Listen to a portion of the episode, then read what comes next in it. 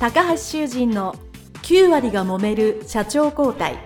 2代目社長のための事業承継の極意。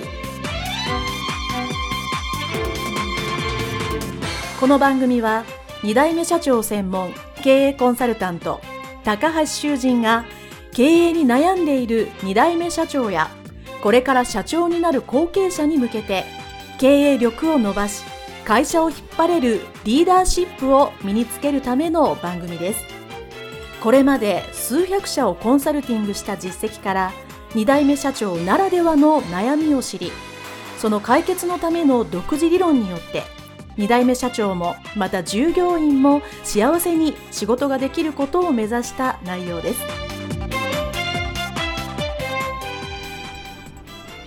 皆さんこんにちは。事業承継コンサルタントの高橋修人です。本日は後継者後継社長のためのマーケティングにおける見込み客の集め方についてお話をさせていただきます。皆さんの会社が B2C であれ B2B 個人のお客様もしくは法人のお客様の相手であれですね集客するお客様を増やしていく。っていう活動は常にされていると思います。B2C の方はですね、まあ、私もかつて婦人服の小売業をやってましたので、ずっと新規を増やすというのはですね、ずっとやってましたね。で、また B2B にもなってもですね、広くたくさん法人のお客様に使っていただくというようなお仕事であれば、当然新顧客をずっと開発する、発掘するということになってくると思うので、皆さんの会社でですね、新規を獲得するやり方っていうのは、いくつか確立されているもしくは過去にうまくいったやり方っていうのを持っていらっしゃると思うんですね。もちろんそのやり方はですね、業種、業界、規模、皆さんの会社に合ったやり方っていうのがいくつかあると思うので、それは当然それやったままですね。しかし今後、日本の社会がですね、いろいろ変わってくるということに対して、やはり同じやり方でうまくいけばいいんですけど、うまくいかないとき、じゃあ、どういうふうに次やるかっていうときに、やっぱりマーケティングとしてうまくいくやり方を知っているというのがですね、後継者、後継社長にとっては非常に重要なわけですね。なぜならばですね、少し前、それこそ10年ぐらい前であればですね、行動量ですね、たくさん行動したらそのうちいいお客さんにたまたま当たってですね、そこから商売が広がるということがですね、割とありました。しかし今はですね、やっぱこれだけ成熟社会ですから、行動量だけではうまくいかないわけですね。これはマーケティングの基本なんですけど、成果は出す。つまり売上上がるとか、業績が良くなるというのはですね、当然それぞれ人間、もしくは会社の行動量、活動量あるんですが、それにかけてやっぱりやり方ですね。マーケティング的にうまくいくやり方って、これ掛け算なわけですよね。なので皆さんの行動量がですね、もちろん10でも20でも30でもいいんですけど、にかける仕組み。がですね、まあ、通常、まあ、1であれば、ね、10×1 は10なので、それなりに成果が出るんですけど、ひょっとしたら0.5とか0.3とかなってるとですね、どんなにね、行動量を増やしてもなかなか成果につながらない。というのがですね、実は今この日本の陥ってる状況なわけですね。ですから皆さんがまず知るべき、これは中小企業で事業承継する会社っていうのは業歴あります。規模があります。大きく失敗するっていうのがですね、まず一つ痛手になるので、失敗しないためにはですね、マーケティングの基本を知っておくというのが重要です。なので、先ほど言った掛け算、行動量が10でも20でも30でも構わないんですけど、かけるマーケティング上の仕組みが1以上、1.2とか、もしくは1.5とかって皆さんがそういう仕組みがうまくいけばですね、行動量は同じでも成果が出るという、これ基本的な考え方ですね。なんとなく皆さん頭では分かってるというお話をさせていただきましたけど、それをもう少し今日は噛み砕いてお話をしていきたいと思います。まず見込み客ですね。どうやって集めるかってなんです。皆さんずっと知恵を絞っていらっしゃると思います。で、これずっと考えれば考えるほど迷路に入るんですね。もうこれは僕も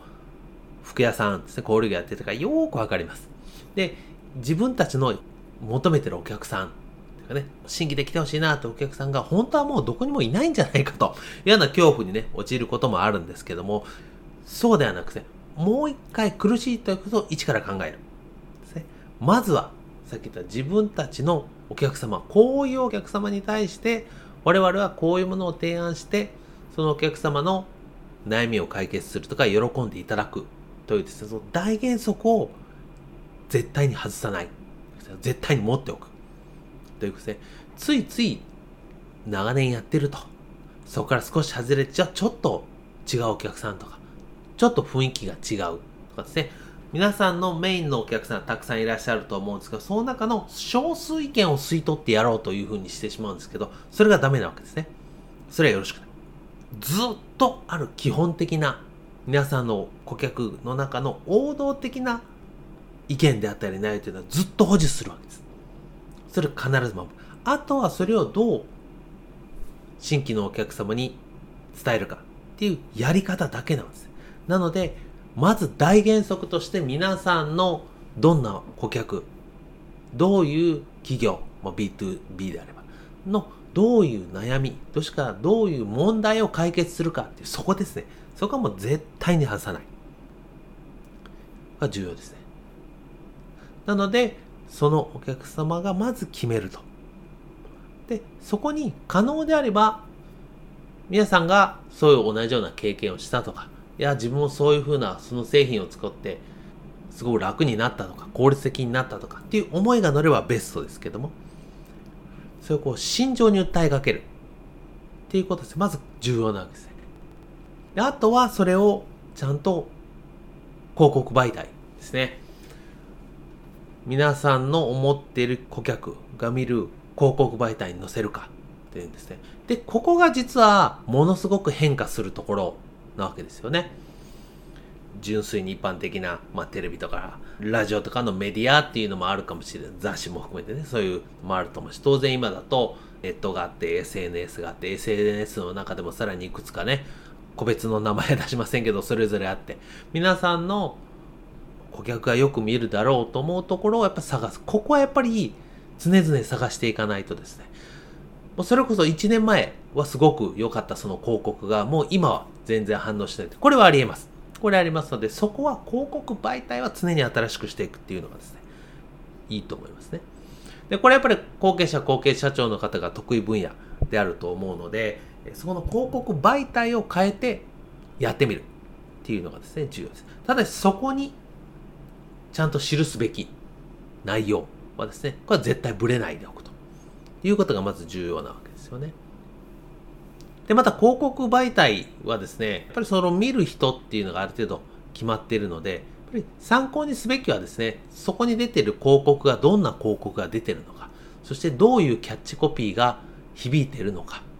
っていうのをですね、まあ、皆さんも一読者まあ、あの本なら読者ですし、視聴者でもいいですし、SNS の参加者でもいいですけど、見ながら、あ、ここってこういう宣伝が多いな、こういう言葉を使ってるなっていうのをですね、よくよく見て、それを参考にする。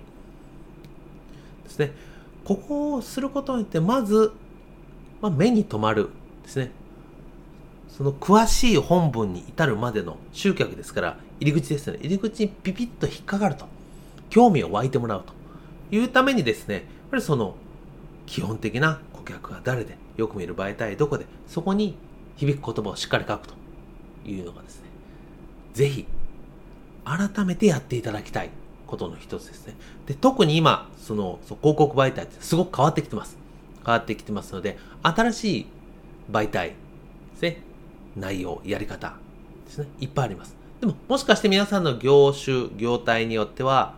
昔ながらの方がまだ全然反応があるったら、それを当然続けるべき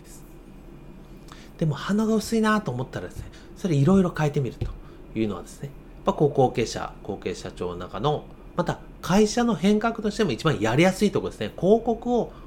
A から B に変えると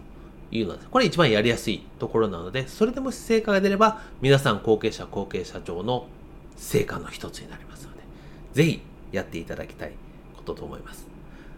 そのためには今日お話したマーケティングの基本ですね。違う媒体に出したら違うような表現とか内容とか使いたくなるんですけど、そこはまず特に最初はぐっと我慢してですね、